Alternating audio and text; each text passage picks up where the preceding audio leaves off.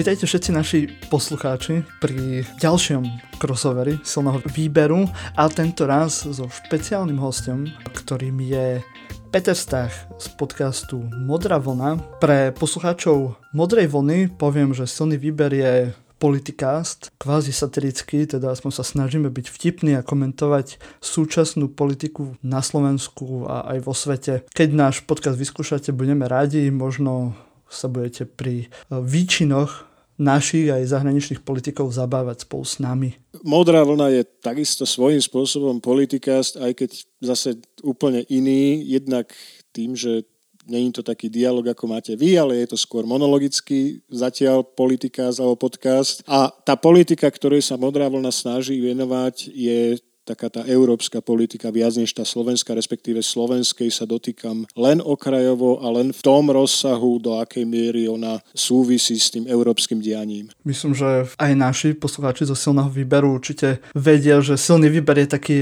jak to hovoríme, že eurohujerský, takže... Jo, toto som, som sa bál, že povieš toto slovo. ja to mám, ja to mám rád. Ako, ja chápem, že je to pejoratívne, ale my sa radi hráme so slovičkami na silnom výbere, takže modrá vlna je určite samozrejme logický partner v našich debatách. Áno, áno, ja sa snažím to hovoriť tak pekne, ja sa snažím hovoriť, že dobre, tak, alebo teda nemám to nikde tam napísané, ale tí, ktorí počúvajú Modrú vlnu, vedia, že je to tam prítomné, že Modrá vlna je svojim založením eurofederalistický podcast, že to tam je cítiť. No. Sme tu teraz sa stretli dvaja takí, že veľmi veľkí podporovatelia Európskej únie, tak ja sa budem do určitej miery snažiť urobiť takého aj, aj diablovho advokáta. Voči, no, to, bude, to som zvedavý, to som zvedavý, to bude Ale zábava. uvidím, že či sa mi to podarí, no. Lebo ako dostať sa do tej druhej hlavy, to nie je úplne vždy jednoduché, ale ešte predtým, než sa pustíme do našej debaty o Európskej únie, ja by som rád ešte pripil v rámci nášho podcastu, lebo to robíme takto vždycky na začiatok, a rád by som si pripil na nášho drahého Slava, ktorý stále nie je tu s nami v podcaste. Bohužiaľ, chudák je stále v nemocnici a lieči si zlomenú ruku. Dúfame, že už keď vy počúvate tento podcast, tak už je doma a už nemusí byť v nemocnici, ale ešte aj tak by som si rád na neho pripil svojim pomarančovým džusom. Aj to, to sa platí, nie? Že nejde o to, čo pieš, ale... To, to, to neviem, akože dá sa akože pripíjať pomarančovým džusom. Podľa mňa, čo neviem, si... neviem, že či ho to neurazí, vieš. Ja som si na túto príležitosť nalial malý pohár červeného vína. A výborné, výborné. Tak to platí. My, my si aj tak vždycky v silnom výbere Pre poslucháčov nahrávame večer. Nie je to tak, že v sobotu ráno už takto začíname. Áno, áno. A teda Slavovi želáme skoré uzdravenie. Áno, a ešte by som chcel si pripiť na všetkých repatriovaných Slovákov, a.k.a. prišelcov a tzv. ľudskoprávnych aktivistov, policajtov a na slovo vzatých odborníkov a na ďalších, do ktorých sa rozhodne kopnúť náš drahý premiér a tiež na všetkých, ktorí sa snažia, aby Slovensko prešlo touto krízou v čo najlepšom zdraví. Tak len som si nemohol odpustiť toto. mám takú akože, jak sa tomu hovorí pri drogách, že mám abstinenčné príznaky, keď nemôžem nadávať na slovenskú vládu teraz, takže tak som si to aspoň takto uľavil a, a môžeme sa ísť rozprávať teraz o Európskej únii. No, tak skúsme. Tak sme si tu vymysleli takú štruktúru, že by sme sa chceli rozprávať o Európskej únii, ale z pohľadu pohľadu dvoch takých protichodných, povedzme, prúdov. Jedným z nich je federalizácia a druhým z nich je posilnenie národných štátov. Môžeme to takto povedať, Peter? No, to už, už, už tuto začína, tá, tá otázka je dobre položená, že či to takto môžeme povedať. Podľa mňa celkom takto to povedať nemôžeme, pretože vieme si predstaviť aj taký model federácie, v ktorom tie národné štáty sú silnejšie a aj taký model federácie, v ktorom sú slabšie. Výborne. A to práve týmto by som chcel začať. Najprv sa pobaviť o tej, povedzme, federalizácii. Alebo ty si tu ten expert, špecialista na Európsku úniu a ja sa budem tváriť, že som hlupý a e, neviem nič o Európskej únii, čo samozrejme nie je vôbec pravda. Hej. Som e, Určite veľký nie. odborník, som veľký odborník na Európsku úniu a všetkému chápem, ale aj napriek tomu by som sa tak, že pre našich poslucháčov, hej, lebo niektorí nemusia vedieť. By som no, sa taký chcel platonský spýtať, že... dialog, taký platonský dialog. áno, áno, presne tak, že čo vlastne znamená tá federalizácia alebo európska únia ako federácia? V princípe v nejakej forme, akože veľmi, veľmi možno zovšeobecne, keby sme to povedali, tak, tak nejakú formu federácie máme už dnes. To znamená, mm-hmm. že má Európska únia e, od členských štátov svojich nejaké kompetencie, ktoré vykonáva sama. Ktoré vykonávajú európske inštitúcie, e, právomoci, ktoré realizujú bez toho, aby museli čakať na rozhodnutie alebo spolurozhodovanie zo strany členských štátov. Mm-hmm. Ale zase, na druhej strane, ono je to celé tá debata vždycky taká, taká zábavná, pretože že čo, čo je vlastne dneska Európska únia? My dneska veľakrát, keď hovoríme o Európskej únii, tak máme na mysli Brusel a špecificky máme na mysli Európsku komisiu ako výkonný orgán únie. Hej? To, to sú tí zlí, zlí uh, byrokrati z Bruselu, hej? Tí, tí, tí najhorší, presne tak. Sarkasticky sme, samozrejme. Len aby sa to nestratilo v tom éteri. Tí, čo počúvajú cez silný výber, vedia, že ako musia si dávať pozor na, na, na tóny hlasu. No veď toto. Väčšinou, keď hovoríme, že únia niečo urobila alebo neurobila, alebo keď sa u nás kritizuje únia, tak sa kritizuje Brusel a teda pod Bruselom sa myslí Európska komisia a európske ano. inštitúcie. Trochu menej parlament, ktorý tiež je teda jednou z tých troch hlavných európskych inštitúcií a už vôbec nikdy sa tým nemyslí Európska rada uh-huh. alebo Rada Európskej únie. Aký, aký je rozdiel medzi Európskou radou a, no a to je tá zábavná vec, komisiou? To je práve tá zábavná vec, že Európska rada to sú vlastne členské štáty. Čiže jedna z tých troch hlavných inštitúcií Európskej únie uh-huh. sú vlastne členské štáty. Sú zhromaždenia či už predsedov vláda prezidentov, podľa toho, aký v ktorej krajine systém, teda vrcholného predstaviteľa štátu, výkonnej moci štátu, alebo jednotlivých ministrov v rôznych konfiguráciách, keď ide o také tie pracovné otázky rôzne. Ok, no. takže to nie je tak, že tam sú nejakí proste europoslanci, eurobyrokrati, ktorí sa teraz rozhodli, že budú vládnuť všetkým štátom a hovoriť im... V Európskej majú... rade nie.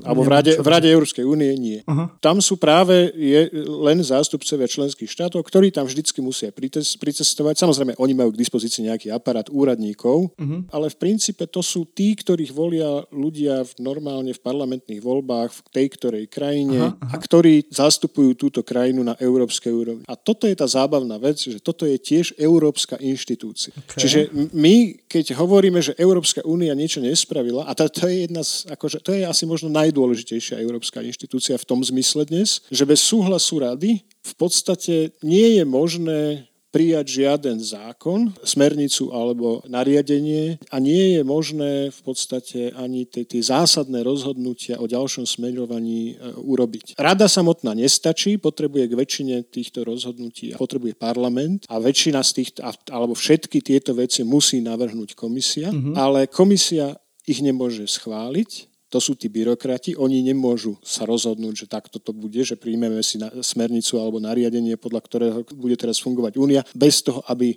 členské štáty a bez toho, aby Európsky parlament to nepripomienkoval, sa tým nezaoberal a to neodsúhlasil. A federácia znamená to, že máš nejaké celky, územné, nejaké štátne, sú v rámci nejakého zoskupenia a majú nejaké vládnúce prvky spoločné. Áno, odozdajú nejaké kompetencie vyššie a nájdu nejaké záujmy, ktoré sú pre ne spoločné a rozhodnú sa vytvoriť Aha. úroveň vlády takú, ktorá, ktorá tieto záujmy nejakým spôsobom obhospodaruje. A USA by sme mohli povedať, že je takým typom federácie však, či? No, určite, určite, určite. Napríklad akože aj, aj Spolková republika Nemecko uh-huh. je, je federálny štát štát. Že v podstate majú aj nejaké lokálne vlády a potom majú pre celé to Presne tak, presne tak. Takže v podstate v rámci Európskej únie tá federalizácia znamená, že je posilnenie tých inštitúcií v rámci Európskej únie. Že by sme mali nejakého európskeho prezidenta alebo európskeho no, ministra financí alebo niečo také? Podľa mňa, podľa mňa to znamená dve veci. Uh-huh. Jedna vec je, že je to debata o tom, že či náhodou by nebolo dobré rozšíriť ten rozsah právomocí, ktoré sa vykonávajú na tej spoločnej európskej úrovni. Uh-huh. Napríklad teraz v súvislosti s krízou ohľadom ochorenia COVID-19 a koronavírom jedna úvaha bola, že možno, že by nebolo zlé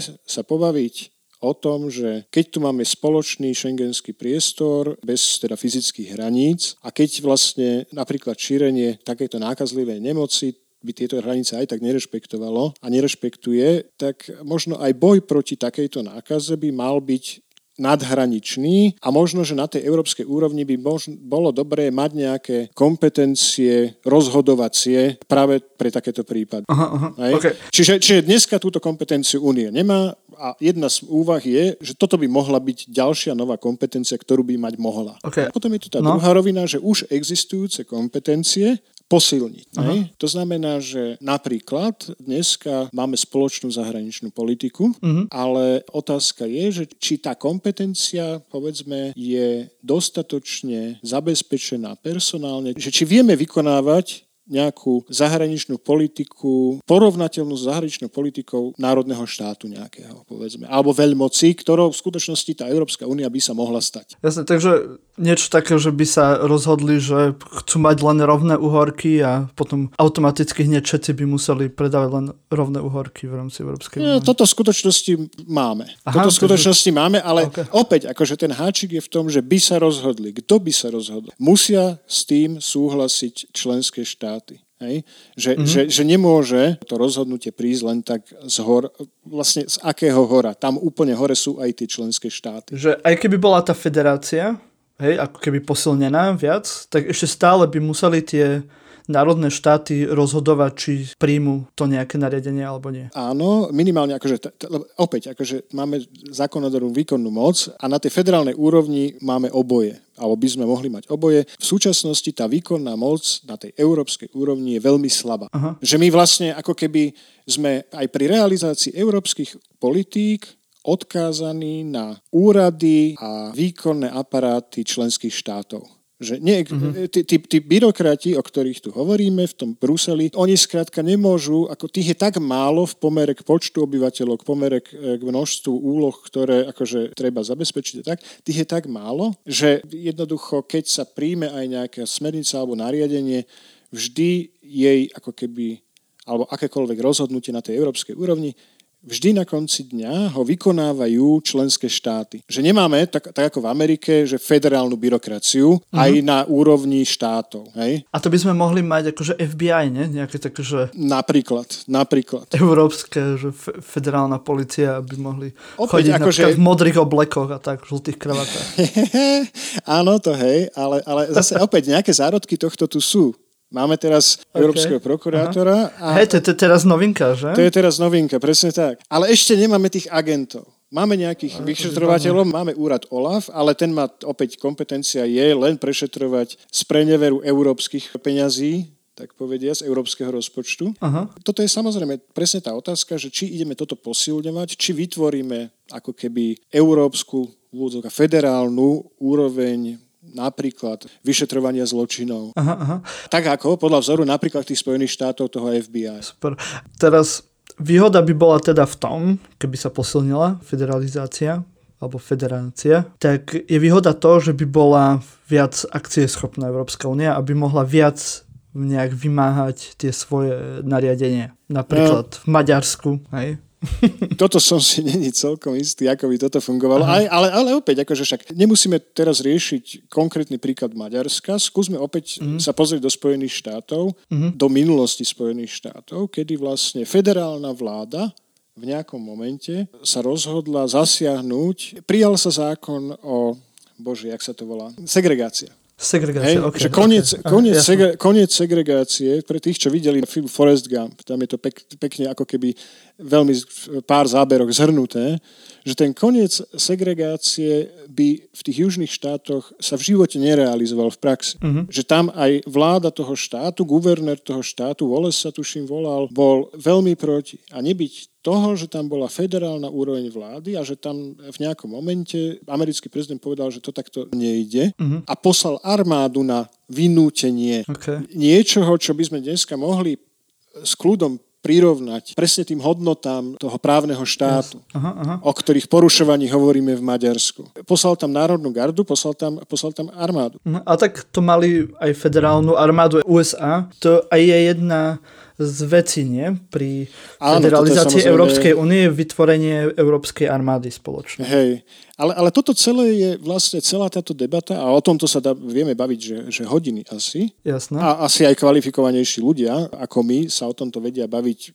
rozumnejšie celé hodiny. Veľký jeden ale rozdiel medzi nami v Európe a Spojenými štátmi Aha. je ten špecifický národný profil členských štátov. Jasné, samozrejme. A celá tá akože história, ktorú tieto štáty a ich vzťahy navzájom majú uh-huh. a ktoré vlastne spôsobujú, že my ako keby ešte stále tým našim susedom a tým ostatným nie vždycky celkom dôverujeme. Uh-huh. Že my, my ako tak cez prsty sa pozeráme na, tie, na, na, ako, na, na ako, akúkoľvek snahu o federalizáciu alebo o posilnenie tých európskych kompetencií, špeciálne my ako malá krajina, s takým tým podozrením, že no dobre, ale že čo keď nás prehlasujú, sa nás povedali tí Maďari, hej? Uh-huh. alebo iní naši susedia, s ktorými, akože, voči ktorým historicky máme nejaké výhrady. Uh-huh. Naše staré matere rozprávali neviem čo a naši starí otcovia neviem čo a teda im nemožno celkom veriť. A oni určite využijú prvý príležitosť, aby nám nejakú krivdu buď zopakovali, alebo vrátili, alebo čokoľvek. To by možno aj Slot natočil nové čiže nap- Presne tak. Čiže napríklad otázka európskej armády, akože to je celé zábavné a dobre sa o tom baví až do momentu, hmm. kým sa nespýta človek sám seba otázku, že kto by tomu velil. Mm-hmm. No lebo pokiaľ nenájdeme Marťana, tak vždy to bude príslušník nejakého národa. Ano, ano. A vždy sa nájde nejaký iný národ, ktorý povie, no ale on nemôže byť, lebo však akože on by určite sem poslal tanky, alebo čo?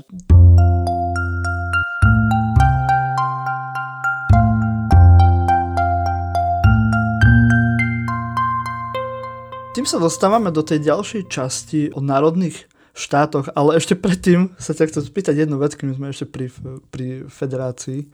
Keď si predstavíš niekoho, kto je ako taký najviac zanietený federalista, že aké sú tie najďalej predstavy, kde tí ľudia chodia, že by sme mali ako spoločného prezidenta pre Európsku úniu, alebo ja neviem, kráľa lebo však máme aj rôzne monarchie. Monarchistov je podľa mňa málo. Ale bolo by to cool, keby sme mali, e, ale nie kráľa, to by už musel byť, že cisár Európskej únie, to by sa mi páčilo. To by, konečne by sme mohli mať aj nejaké zaujímavé ceremonie v rámci. Nie, nie, nie, to by sme sa podľa mňa nevedeli dohodnúť, pretože, pretože opäť, každý, každý je odniekiaľ, hej? Jasné. Každý z tých cisárov potenciálnych by bol odniekiaľ a ten prezident má svoju výhodu, že tiež je síce každý prezident by bol odniekiaľ, ale z nejakej krajiny, z nejakého národného štátu, ale len na nejaké 4 alebo 5 rokov. Čiže vždycky by bolo možné zvoliť nejakého ďalšieho. Áno, keď si zoberieš takých byzantských cisárov, tak eh, ty tiež boli len na pár rokov väčšinou, kým ich niekto neotrávil alebo nebodol dykov do chrbta. Väčšinou z ich vlastnej gardy.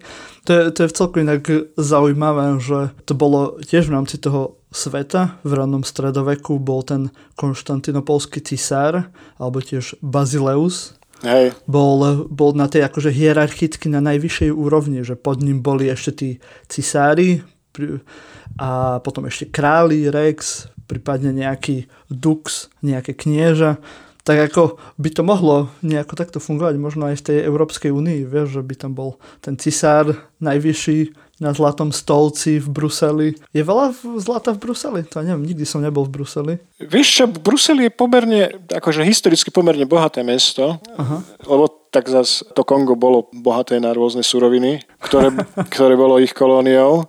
Jasne, jasne. Čiže, čiže naozaj to tu podľa mňa, že vidieť, plus však oni aj vďaka tomu, alebo aj vďaka vlastnej šikovnosti zbohatli na obchodovaní, nie len teda s tou kolóniou, ale, ale celkovo aj cez prístavy, tu tuším e, v Belgicku, pokiaľ sa nemýlim, tak mali prvú kontinentálnu železnicu po Spojenom kráľovstve, čiže, no. čiže to bohatstvo tu je cítiť, alebo teda bolo cítiť. To je výborné a prípadne môže to urobiť, môžu to urobiť v Európskej únii tak ako Konštantín Veľký, vieš, na sklonku antiky a začiatku toho, čo nazývame stredovek, tak on na postavil nové mesto, Konštantinopol, tak my môžeme postaviť nejaký, že Europol, alebo nie, to, to už niečo je také, ale napríklad Europolis, hm? také veľké mesto, síce už neviem kde, lebo Európa je trošku husto osídlená.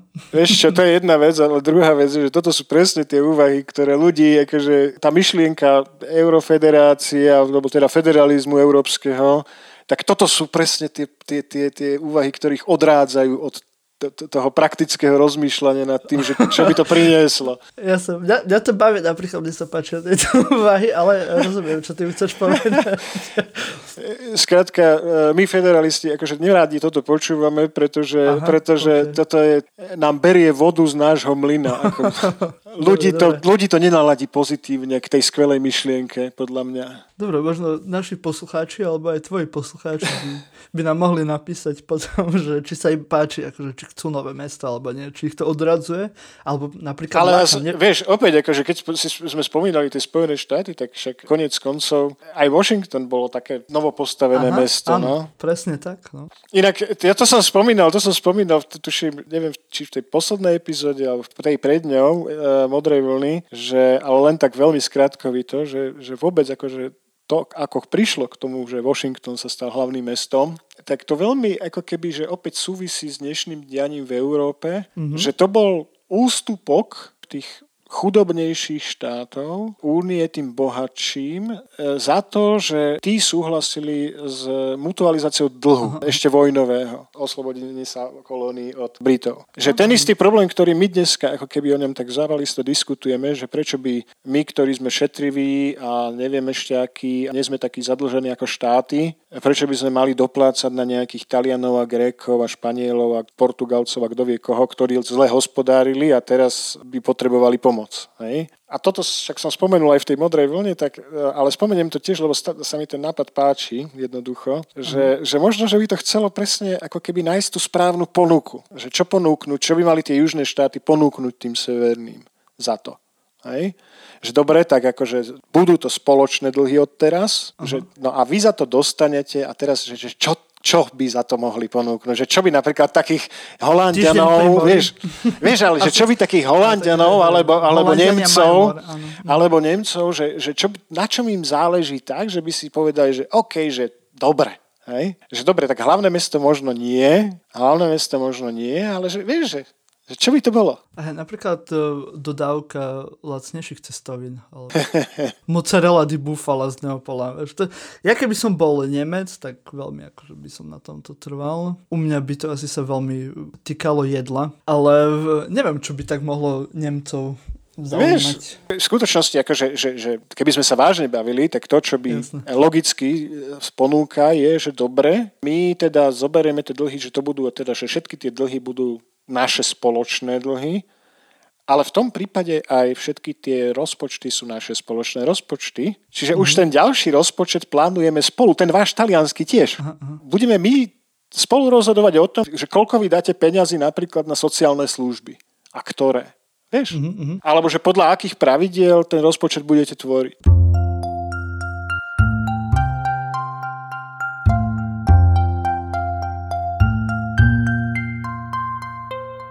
Tu by sme sa mohli presunúť k národným štátom, lebo teraz môžeme si povedať, že sú tie tendencie v rámci Európskej únie nejak buď posilniť tie národné štáty, alebo naďalej pokračujú v niektorých štátoch aj tie také tendencie separačné, napríklad v Španielsku, Katalánci, neviem, ktoré, ktoré sú síce utlmené tou Európskou úniou, ale veď si pamätáme, myslím, z minulého roku no, tú kauzu s, s Kataláncami a tiež aj teraz odchod Veľkej Británie v rámci Brexitu a tá predstava toho sa oddelenia od Európskej únie a riadenia si vlastných vecí. Tak aká je tá výhoda? Môžeme sa aj na tom príklade tej Veľkej Británie, možno máš nejakú predstavu, vidíš, že ako tá Veľká Británia sa teraz vyrovnáva s tým, že bude za chvíľu mimo Európskej únie, i keď to tiež nie je také akože jasné, lebo ešte stále je ten,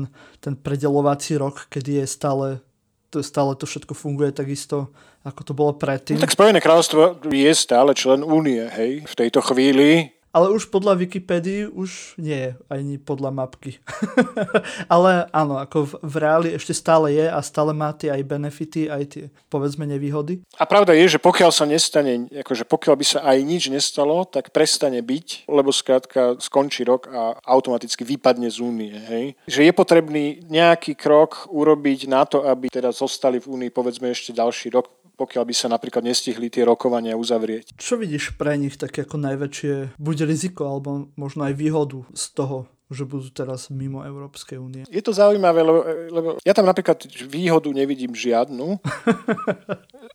z ich pohľadu, okay. ani, ani z ich pohľadu, ani z nášho. Nie, ale, ale úplne teraz, akože bez ohľadu na to, že či som zástancom ďalšej integrácie alebo nie, mm. jednoducho, keď sa pozrieme, ja neviem, akože, že mne to príde ako keby tá väčšina, veľmi tesná inak, ktorá rozhodla o tom, že Spojené kráľovstvo by nemalo byť členom Európskej únie naďalej. To je, to je samozrejme, všetci sme to sledovali, že za, za prvé aj to referendum vyšlo veľmi tesne, kde boli aj tí, čo boli Nie, za odchod, ja toto ale nechcem, boli prekvapení. Ja toto nechcem spochybňovať, skrátka máme politické procesy, ktoré sú nejaké a ano. dopadlo to takto. Tá väčšina bola pomerne tesná, ktorá rozhodla, ale ani od nej som nepočul ako keby, alebo teda to, čo som od nej počul alebo čítal, ako tá predstava, tá vízia budúcnosti mimo Európskej únie, tak mi príde ako taká, že vízia minulosti. Vízia, alebo vízia založená na minulosti a na takom nejakom veľmi jednoduchom predpoklade, že dobre, tak keďže v minulosti tá Británia bola taká, aká bola a bola veľmi silnou veľmocou a tak, tak vlastne nie je žiaden problém, aby takou bola aj v budúcnosti budúcnosti, však AHA špeciálny vzťah so Spojenými štátmi, však AHA Commonwealth, ktorý je akože vynikajúce odbytisko britských výrobkov a služieb a neviem čoho, že už sa nám bude len dariť, keď odhodíme toto jarmo európske. A ja skrátka si hovorím, že ale že toto je z akého sveta zobraté toto. Však, veď, však Commonwealth, Commonwealth je super vec, ale že väčšina tých krajín v tom Commonwealthe No ja neviem, že či tá kúpna sila je taká, plus ako, a to teraz vidíme, že, že a jednak ako, ten vírus to len urýchlil, ale k tomu by sme dospeli skôr alebo neskôr, že mm-hmm. začína, začína byť o mnoho väčší, alebo že, že viac potrebné uvažovať o transportných nákladoch a komplikáciách tovarov z jednej mm-hmm. krajiny do druhej, tak my sme najbližší súced Spojeného kráľovstva, s nami majú však konec koncov najväčší objem obchodu vôbec a, a jednoducho obchodovať, akože ten, tento obchod nenahradia obchodovaním s Indiou alebo s Afrikou, mm-hmm. no nenahradia. E, no tak oni majú stále tú predstavu, že sú svetová veľmoc a sú impérium veľké a veľmi si napríklad zakladajú na tradíciách, napríklad, že tí blázni britky stále aj v moderných budovách dávajú tie dementné e, kohutiky separované na teplú a studenú vodu, čo som za, jak žijú nepochopil, že prečo, ale proste to tak majú, no. Žijú v tradíciách. No, ale vieš, že tomuto ja celkom teda nerozumiem, že tie veci, ktoré oni si, akože na ktorých postavili tú víziu budúcnosti, tak mne prídu no. ako veľmi, veľmi krehké, veľmi také, že z polovice tak až vybájené alebo vysnívané, málo založené na realite a teraz, keď sa pozrieme na ten svet okolo, však dobre, tá Británia je porovnateľná krajina s Francúzskom a Nemeckom uh-huh. na kontinente európskom. To Francúzsko a Nemecko z nejakého dôvodu rozumie tomu, že v konfrontácii s Čínou, v konfrontácii so Spojenými štátmi sami o sebe akože nemajú žiadnu šancu, alebo len veľmi malú a kto vie na ako dlho. Uh-huh. Prečo toto tá Británia takto nevidí, to, to mi je pre mňa záhadou. Ale aj historicky tá Británia v rámci Európskej únie je taký akože voľný radikál, veď predsa len aj, aj do tých prvých uh, zoskupení, to, ten, to spoločnosť uhlia ocele, tak uh, Británia sa až po niekoľkých rokoch pridala, keď sa robila rôzna celná únia, bla bla bla. Nechcem teraz zachádzať do nejakej histórie Európskej únie, ale že mali tú pozíciu toho, čo napríklad nechcel ani samozrejme ani euro, ani rôzne tieto veci v rámci aj, aj Schengenu, kde to nebolo úplne jednoduché, keď boli tie napríklad nové krajiny. Takže nebolo to prekvapenie, tento Brexit. Akože ja, aspoň ja, pre, mňa. Mňa, pre mňa to bolo prekvapenie, pretože uh-huh. bolo to prekvapenie v tom zmysle, že to presne to, čo ty hovoríš, že, že OK, že presne ako si povedal, tie mechanizmy, na ktorých sa Británia nechcela zúčastňovať, tak sa mohla na nich nezúčastňovať. Mm-hmm, Hej, aj doteraz. To je prvá vec. Druhá vec je Schengen a pracovná migrácia a tak. No, Ale to je presne tá vec, že, že Briti boli tí, ktorí dobrovoľne, nikto ich do toho netlačil, povedali, že oni nebudú uplatňovať prechodné obdobie. Uh-huh. Pretože potrebovali pracovnú silu. A teraz akože hádzať to na niekoho iného, že to im niekto nanútil, tak to je mimo úplne. Jasné, a uvidíme, jak to dopadne s celou tou Veľkou Britániou a Brexit. Mám pocit, že ešte stále sa môžu obrátiť, ale neviem, či je to pravda. Tak, tak konec koncov, akože Británia už aj nejaký čas nebola v Únii, alebo teda Aha. v európskych spoločenstvách a potom zase sa stala členom, čiže... Jasné, môže sa stať čo ešte. Nemáme koniec histórie, tá história sa ďalej ako keby Áno. nejakým spôsobom tvorí. Uvidíme a... o 10-20 rokov.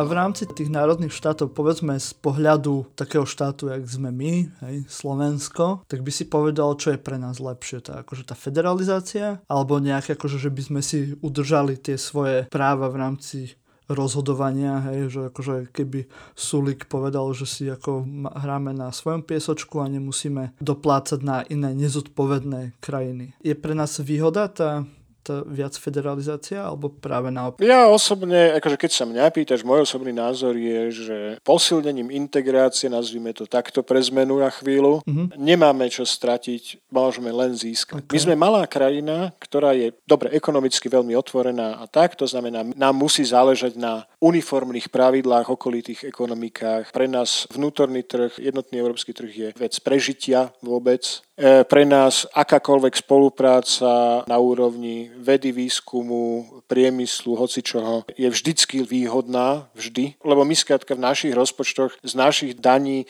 nedokážeme dať dokopy také zdroje, aby sme dokázali konkurovať systémovo a dlhodobo silným ekonomikám, Hej? Uh-huh. Čiže akože ekonomicky nemáme čo stratiť, pokiaľ sa samozrejme nebavíme v kategóriách takého toho chytračenia, že dáme si najnižšie dane a budú sem chodiť firmy, zakladať montovne, šeličoho. Pokiaľ neuvažujeme, alebo ešte aj Bože, akože, že dáme si úplne najnižšie dane, aby si tu ľudia zakladali v papierové firmy a odrbávali na daniach. Uh-huh. Ako bolo jeden čas a ešte stále vlastne ten biznis model niektorých krajín takto funguje. Naozaj, akože ja nevidím to, že kde tam Slovensko by na tomto strácalo. Ďalšia mm-hmm. vec je, že my sa opäť bavíme o federácii ako o tom, že nejakých kompetencií sa vzdávame, posúvame ich mm-hmm. vyššie a teda na konci dňa niekto bude rozhodovať o veciach, iný, niekto, kto nebude mať slovenský pas, povedzme. Že bude Merkelová s Macronom nejak rozhodovať, že čo sa bude diať u nás na Slovensku. Napríklad, alebo Európsky minister financí povie, Jasne. že dobre, že tento rozpočet prepracujte.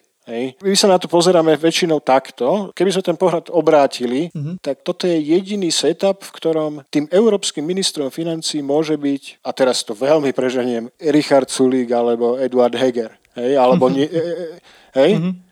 Že, Jasné, ako je tam tá možnosť, áno. Že skrátka za iných alebo v inom setupe takéto niečo nie je možné. Aj ten najúspešnejší slovenský minister financí bude vždycky len ministrom financí 5 miliónovej krajiny. A ešte keby sme mimo toho nejakého ministra financí Európskej únie, keby sme mimo to nejak sa rozprávali, jak je to nastavené teraz, to by ma tak ako zaujímalo, lebo úplne nie som naši poslucháči vedia, nie som úplne dobrý v matematike, ale viem, že v rámci toho Európskeho parlamentu sú tam tí volení zastupcovia a každá krajina podľa toho, ak sa nemýlim, podľa počtu obyvateľov alebo podľa nejakých parametrov má počet tých zástupcov, že Nemecko má viac ako Slovensko. Podľa počtu, ale je to zároveň tak, že, že je to nejakým spôsobom vyvážené, aby každý mal minimálne, myslím, šiestich. Aha. Čiže Luxembursko má šiestich a tým pádom ako keby to vychádza tak, že, že a, a potom je tam aj nejaké maximum, čo majú, ako, že Nemci majú nejaký cap, že, že nemôžu mať viac ako, hej? alebo že žiadna krajina nemôže mať viac ako nejaký počet. V praxi to znamená, že zatiaľ, čo povedzme, že na Slovensku tých dneska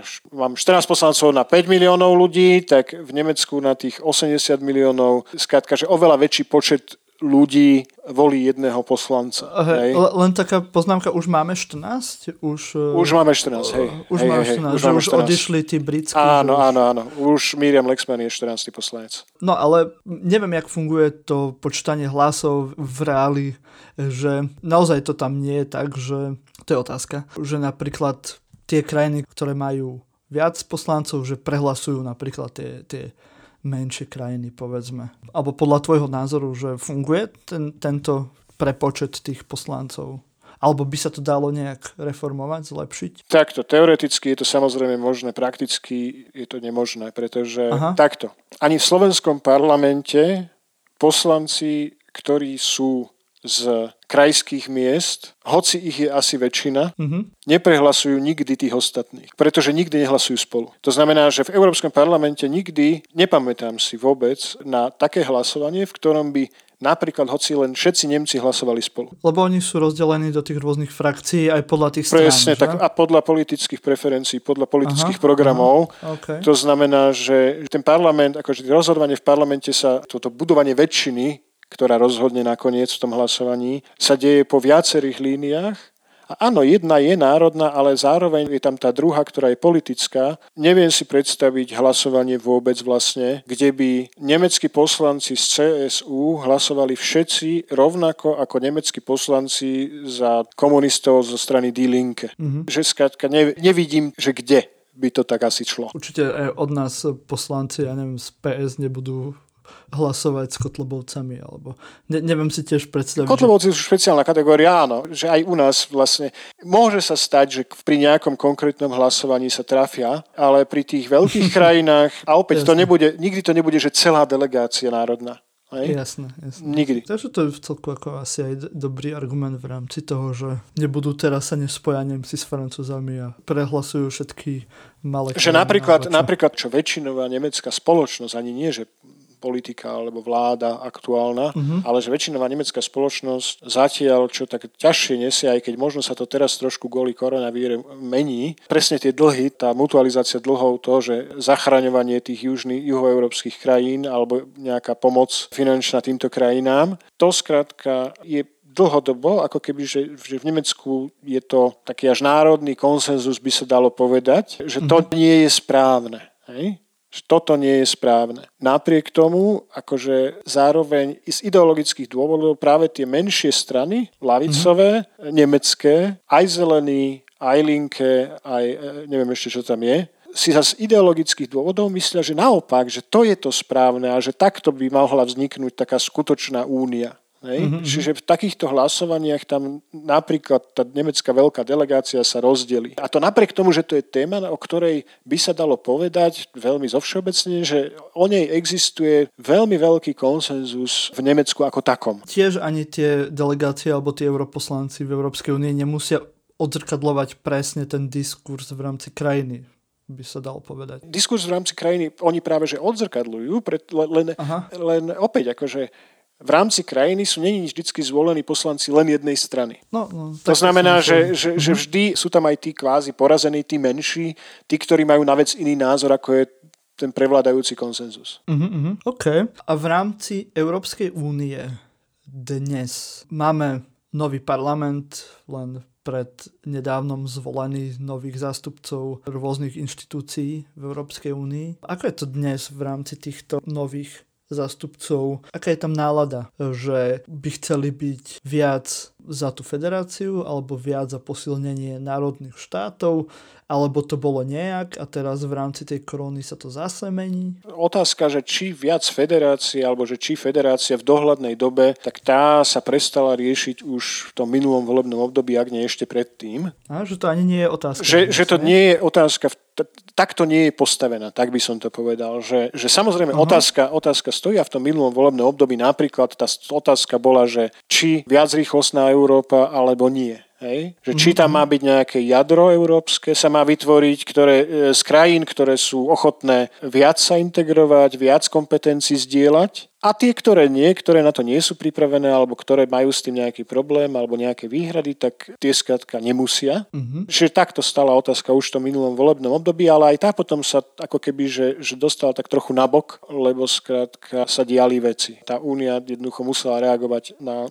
aktuálne dianie. To vlastne pokračuje aj teraz. Je mi jasné, že teraz sa asi riešia úplne iné veci ako takéto, ale... V skutočnosti, aj keby neprišlo tú koronavíru, tak, tak asi by sme boli svetkami, a to sa zase zase opäť tomu sa dostaneme. Ale už teraz by sme boli svedkami toho, ako debatujeme o tom novom zelenom díle, Hej? Uh-huh, uh-huh. Ako debatujeme o tom, že ako až ďaleko ísť, aké tie lehoty a ako veľa investovať do prerodu transformácie európskej ekonomiky na takú, ktorá je udržateľná, ktorá nejakým spôsobom prispeje k e, riešeniu klimatickej krízy a tak. A to k tomuto sa vrátime, k tomuto sa vrátime. To korona to možno, že zatienila na nejaký čas, ale na konci dňa sa tieto dve veci spoja. A ten Green Deal to bola otázka dňa pred koronou, chceš povedať? Toto bola otázka na celé volebné obdobie. Na celé volebné obdobie. Toto bola okay. otázka a bude, hej? A bude. K tomu sa dostaneme uh-huh. naspäť. Tá otázka tej federalizácie už nejak sa vôbec nerieši, riešia sa tie nejaké rôzne koľaje, na ktoré to je, zase, to je zase tak, nerieši sa takto, ale rieši sa vlastne, lebo vždy sa vieme pýtať pri akýchkoľvek takýchto dlhodobých projektoch spolupráce, väčšej previazanosti, väčšej akože hľadania alebo definovania tej vzájomnej solidarity a posilňovania tejto solidarity medzi jednotlivými členskými štátmi pri týchto veciach. Na konci dňa vždy ako keby sa pohybujeme niekde na tej osi medzi tým, čo máme dnes a tým, čo sa viac podobá na fungujúcu federáciu. Hej? Mm-hmm. Akože, aj keď tú otázku neriešime explicitne, my ju vlastne riešime za pochodu nejako.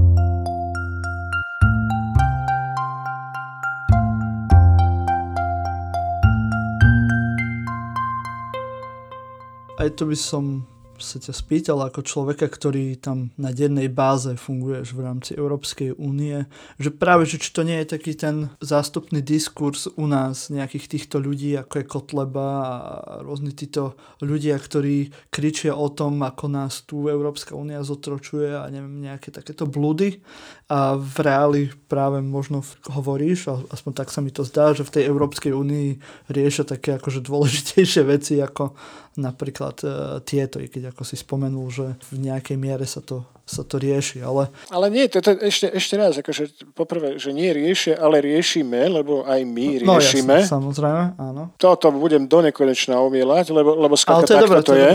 Dobré. E, ale druhá vec je, že áno, akože keby sme mali naozaj že akademickú debatu, tak áno, je to, v tomto majú tí odporcovia únie pravdu, že pri riešení takýchto problémov keď ich riešime spoločne, tak áno, na konci dňa to dopadne tak, že sa dohodneme, že OK, ideme ich riešiť spoločne, chceme, aby to bolo efektívne, to ako to spoločne robíme, tak to budeme robiť na nejakej úrovni takej, kde dokážeme príjmať rozhodnutia, ktoré potom sa musia aplikovať všade a tak ďalej. Hej? Čiže mhm. áno, majú títo ľudia svojím spôsobom pravdu v tom, že to spoločné zároveň znamená, že sa niečoho vzdávame. Mm-hmm. Že už to nerobíme si len my tam na tom našom malom piesočku. Veľmi pekný výraz na to, na to rozmýšľam, že kto to s tým prišiel. Neviem, či náhodou nie Macron, francúzsky mm-hmm. prezident, pán Emmanuel Macron, keď tuším v tej sorbonskom svojom prejave na začiatku ako keby svojho mandátu hovoril o zdieľanej suverenite. Okay. Že, že títo všelijakí nacionalisti, akože ľudia, ktorí plačujú za, za štátnou suverenitou, mm-hmm. tak ako keby zabúdali alebo zabúdajú na to, že tá, ona nikde nezmizne, tá suverenita. Hej? Ona sa len z tej našej malej slovenskej v niektorých veciach, o ktorých sa dohodneme, že v týchto to má zmysel, sa stáva európska suverenita. A opäť, ktorá je, možno, že akože niečo strácame vo vzťahu k iným štátom naokolo, iným štátom v Únii vnútri, ale mm. veľmi veľa získavame vo vzťahu k štátom, ktoré sú mimo Únie. Určite napríklad tu by sa dalo aj asi hodiny alebo na ďalší celý diel proste rozprávať o nejakej identite, či už národnej alebo identite takéhoto celého celku, ako je Európska únia, čo by bolo tiež celku zaujímavé porovnať, že či ľudia, čo ma poznajú, vedia, že nie som veľmi zastanca nejakých akože národných, národoveckých tendencií a nejakých týchto predstav a preto som asi aj naklonenejší tej Európskej únii. Ale je to možno aj otázka do debaty. Nehovorím, že teraz, ale tak možno do budúcna, že či dokáže aj tá Európska únia vytvoriť tú identitu toho Európčana, o čo sa asi do určitej miery možno snaží, ak nie, tak má oprav. Niečo, jak je v tom USA, že, že tí Američania, on povie, že je, že je Američan, že je z USA, nepovie, že je z, ja neviem, z Texasu, i keď asi v Texase práve asi aj hej, ale napríklad, že je z New Yorku, alebo ja neviem. Z, to možno tiež povie. Tak, Dobre, nemám predstavu v Amerike, ale predsa len tá identita tých Spojených štátov amerických je tam silnejšia ako napríklad pre bežného človeka v rámci Európskej únie, keď sa ho spýta, že či je Európčan. Hej že asi to tam bude trošku rozdielna tá miera to, tej identity. Ale toto sú veci, ktoré sa vyvíjajú a napríklad, mm-hmm. na, na, toto je taká srandovná vec, keď nad týmto rozmýšľam občas, tak sú to ako keby dva také momenty. Okay. Ten jeden moment je ten jednotiaci, ktorý je najlepšie hra, definovaný hra, vonkajšími hranicami únie, ak mm-hmm. by som to takto povedal. A v skutočnosti nejakým spôsobom ho posilnila napríklad aj utečenecká kríza. Uh-huh. Dokonca aj tí nacionalisti rôzni, ktorí teda boli tak veľmi proti príjmaniu utečencov a neviem čo, a tak to, čím oni argumentovali, bolo, že to sú iní ľudia z inej kultúry, oni túto nemajú naše európske hodnoty. Jasne. Čiže paradoxne, aj oni ako keby videli a, a vnímali to, to, čo máme v Európe spoločné. Hej? To, čo nejakým spôsobom veľmi ako keby tak ťažko uchopiteľné, ale definuje pocitovo to, že či ja sa cítim ako Európan alebo nie. Hej? Že tuto oni argumentovali jasne. ako Európania, čo, čo je podľa mňa zábavný paradox. Ale druhá vec je, akože, jasne, jasne. Ale, ale v tomto zmysle, zober si cestovný pas. Toto mm-hmm. sú mhm. také tie symboly, ktoré na jednej strane, akože si to až neuvedomíš, dobre, akože dobre, pas bol predtým, pas je teraz, stále je to napísané po slovensky a potom v nejakom inom jazyku, ale to, že ten môj pas je vlastne európsky pas, to začneš vnímať až v momente, keď prekročíš vonkajšie hranice únie a keď ako keby, že vieš, vidíš tie rady, že EU a non-EU a, a neviem Jasne. čo. Vieš, a, a zrazu akože bez toho, aby si nad tým hĺbšie rozmýšľal. A toto sú ako keby tie veci, ktoré tak postupne prenikajú človeku do podvedomia. Že však ja som Európan, ja tu predsa nebudem stať v rade, hej? Ja som Aha. Európan, ja predsa mám právo na to, aby ma repatriovali aj z Hongkongu. Hej? Jasne, a, oni, no. a oni v skutočnosti aj repatriujú. Aj to spravia. No a druhý, druhý taký moment... Hey, ja len tu poviem, že stačí si raz vybavovať víza do Ruska a budeš veľmi rád za Schengen.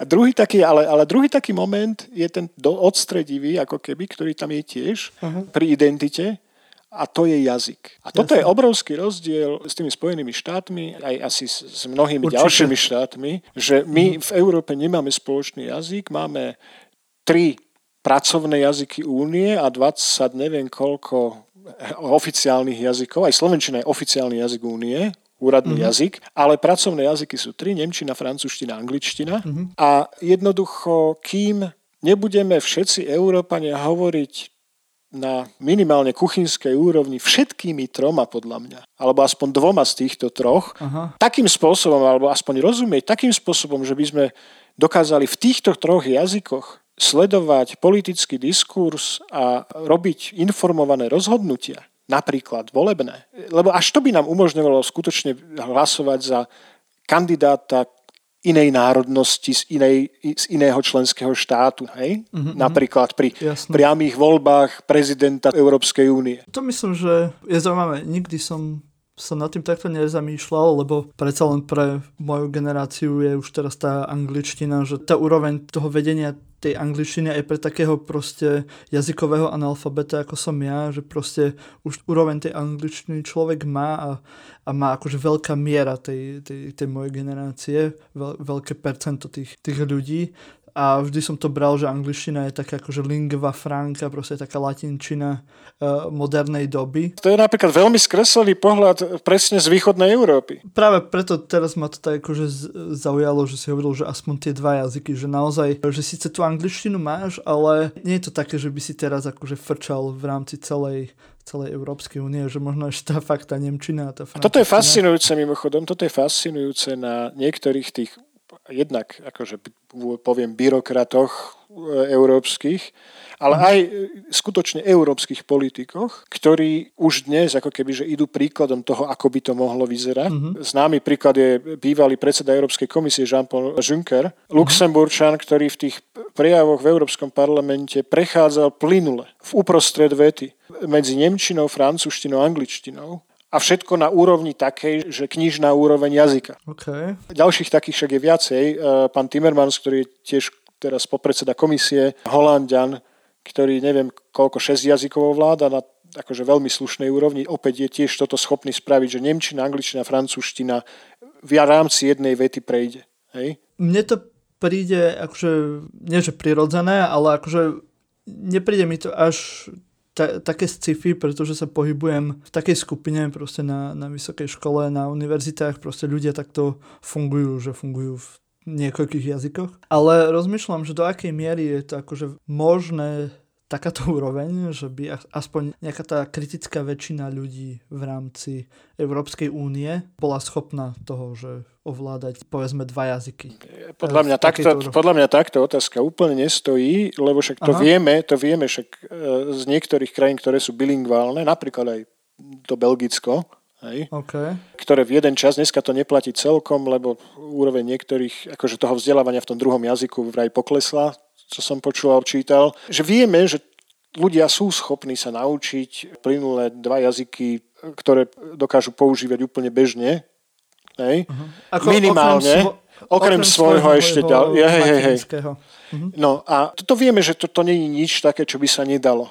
Hej. Uh-huh. Je to skôr podľa mňa otázka času. Okay. Toto sa bavíme o tom, že ľudia sa tieto jazyky učia od detstva, alebo od mhm. mladosti minimálne, povedzme, a že jednoducho tie generácie musia vyrásť. Že tá, a z, z tohto mm. pohľadu, že ako keby aj tá európska polis, to občianske spoločenstvo naozaj európske, naozaj európskou identitou, skrátka bude vyrastať tak dlho, ako vyrastajú mm. generácie. Páči sa mi tento optimistický prístup. Akurát rozmýšľam, že či práve tá angličtina trochu tomu nebude brániť. Vieš, že tá angličtina je dnes tak strašne pohodlná, že učiť sa francúzštinu alebo nemčinu, obidva tieto jazyky som skúšal sa učiť. Nebolo to veľmi jednoduché a ani ich neovládam skoro vôbec.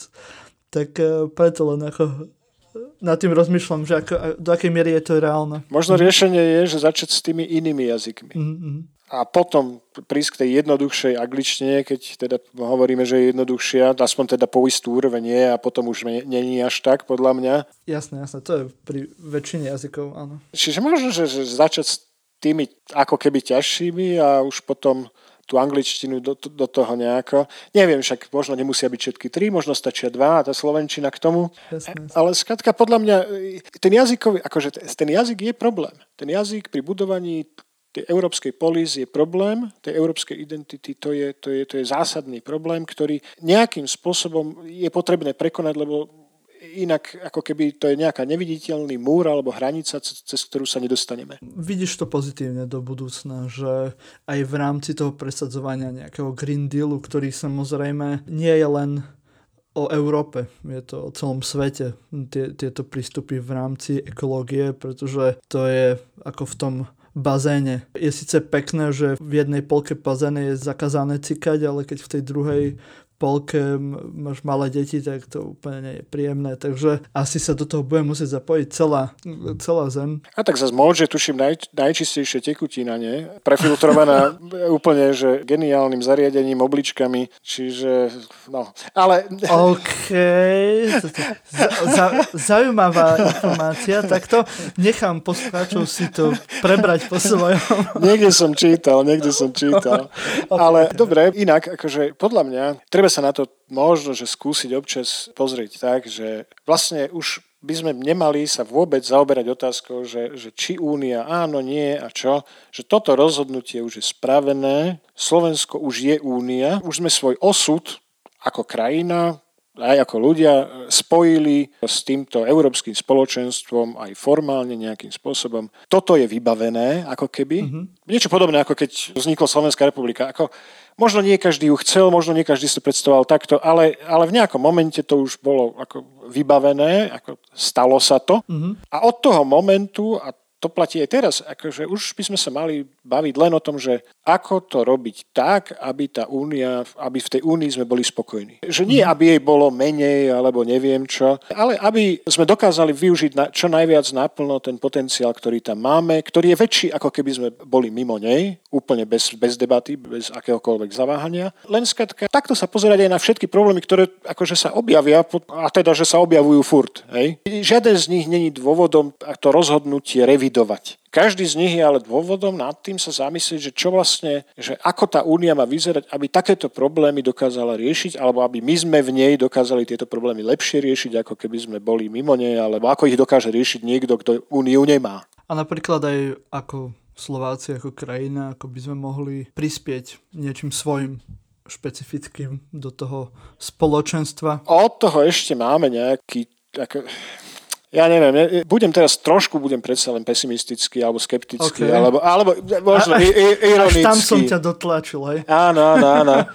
akože, ja, však mne sa páči tá predstava, že niečím Aha. by sme niečím prispejme a, a okay. tak, ale ja neviem, že napríklad v tých predchádzajúcich eurovoľbách som mal pocit, že to, čo my tak ideme prispieť z nejakého dôvodu, čo máme pocit, že náš exportný artikel do Európskej únie je zdravý rozum. Aha. že toto je ako keby, že, že tá devízia, ktorú my si myslíme, že máme, no ale kým... Ako, táto predstava je veľmi komplikovaná vždy. kým sami seba vnímame takto nekriticky, mm-hmm. tak ja mám trošičku obavy, že, že to ešte chvíľku bude trvať, kým naozaj niečím dokážeme prispieť, okay. že, že to ako keby sa vylučuje. Že kým sa nezbavíme tej predstavy, že my máme jediný zdravý rozum a že my ho teda ideme tam do, tej, do toho Bruselu tam odovzdať, alebo teda tak, lebo však im to ideme vysvetliť, lebo oni sú blbci, ktorí síce majú tie lepšie univerzity a kvalitnejšiu vedu a výskum aj všetko, hej. Ich akože proces národného sebauvedomovania začal x 100 rokov pred tým našim, ale napriek tomu my sme tí, ktorí ich majú v čom poučiť o tom zdravom, akože že ten zdravý rozum im tam naliať. Ja neviem, akože kým sa tohto nezbavíme, tak náš príspevok bude vždycky skôr ten chatrnejší. Optimistické je, čo sme sa tu aj bavili, že v podstate môžeme tomu dať čas, môžeme sa snažiť do budúcna to budovať, prípadne nájsť si niečo, v čom sme dobrí, v čom by sme teoreticky, okrem toho zdravého rozumu teda, mo- mohli prispieť. Nie, že nájsť, akože tu, tu to není, že, že, že by tu niečo bolo mm-hmm. schované pod postelou, čo len stačí vytiahnuť. Nemáme také nič? Podľa mňa nemáme také nič. Podľa mňa je to... Ani podľa halušky? Mňa je... Nič? To by sme tak mohli. Tiež si myslím, že skôr tí Rumúni, ale, ale však dobre, môžeme spolu s Rumunmi tie halušky, ale, ale nie. Nie, že nájsť... Vieš, ale nie, že nájsť. Uh-huh. Normálne akože si povedať, alebo sa, sa zamyslieť nad tým, že čo by sme tak mohli, že skúsiť vymyslieť vymyslieť, alebo že, že, okay. že, že dobre, tak akože teraz nemáme v poriadku, uh-huh. však možno teraz by sme mohli chvíľu veci kopírovať, tie, čo sa osvedčili uh-huh. a uvidíme, čo to dá. Uvidíme, čo to dá. Možno, že niektoré z tých vecí, ktoré sme museli spraviť, lebo nás núdza dotlačila a možno, že sme ich urobili lepšie ako iní, ktorí nad tým príliš dlho rozmýšľali. Náhodou, ale predsa. Možno sa také dajú nájsť, e, neviem. Ale prípada mi, že skôr nie, že ani pri tom spravovaní štátu nie sme nejakí lumení, ani v tej vede a výskume, akože e, máme samozrejme, že porovnateľných vedcov, kvalitných, mm-hmm. ale, ale tým nevieme spraviť podmienky. Akože toto by sme mali ako keby tú domácu úlohu si spraviť najskôr a potom možno, že, že prídeme na to, že čo môžeme ponúknuť. Niečo, čo, čo by aj pre tých druhých malo cenu, nejakú, nejakú hodnotu pridanú. Môžeme povedať, že do budúcna môžeme nájsť niečo, niečo nájsť, môžeme niečo vymyslieť. Tak, tak určite, a, akože takto zase, nie, že by som bol úplne skeptický, že sa to nedá, nedá alebo tak, naopak, myslím si, že, že jednoducho najväčšie bohatstvo každej krajiny sú ľudia a keď dokážeme ako krajina týmto ľuďom dať priestor na vlastný rozvoj, tak s niečím tí ľudia prídu. To bohatstvo sa jednoducho ukáže, čo v nich je.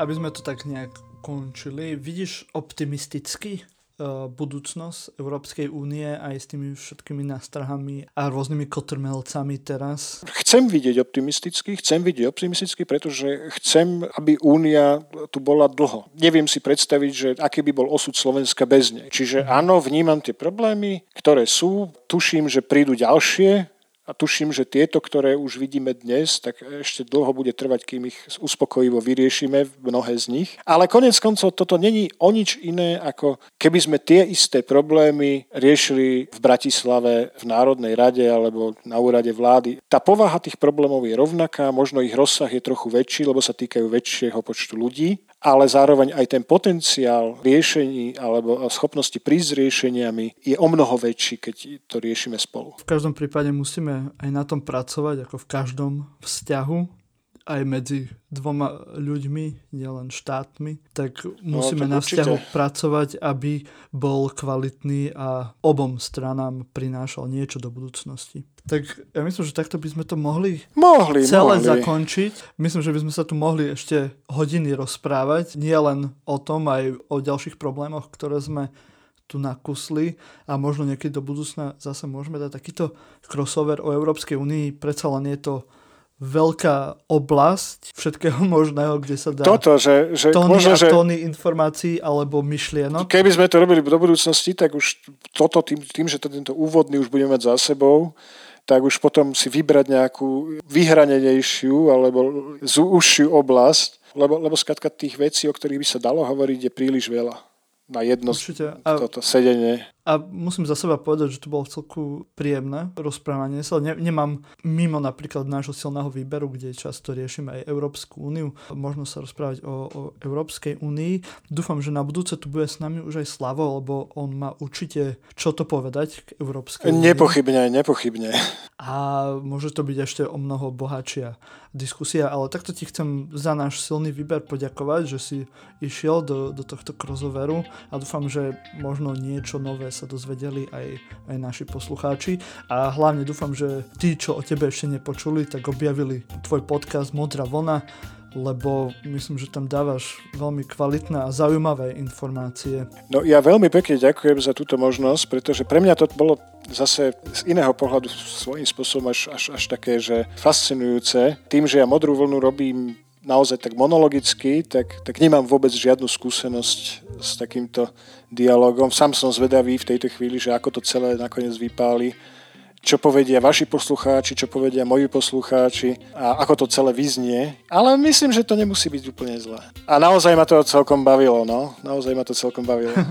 to som rád. Tak e, ja za nás, ja ďakujem celej našej redakcii, to budem potom zase v niektorom z klasických dielov vymenovávať všetky, ale sledujte e, sociálne siete, aj naše, aj modrej vlny. Buďte zdraví hlavne v dnešnej dobe.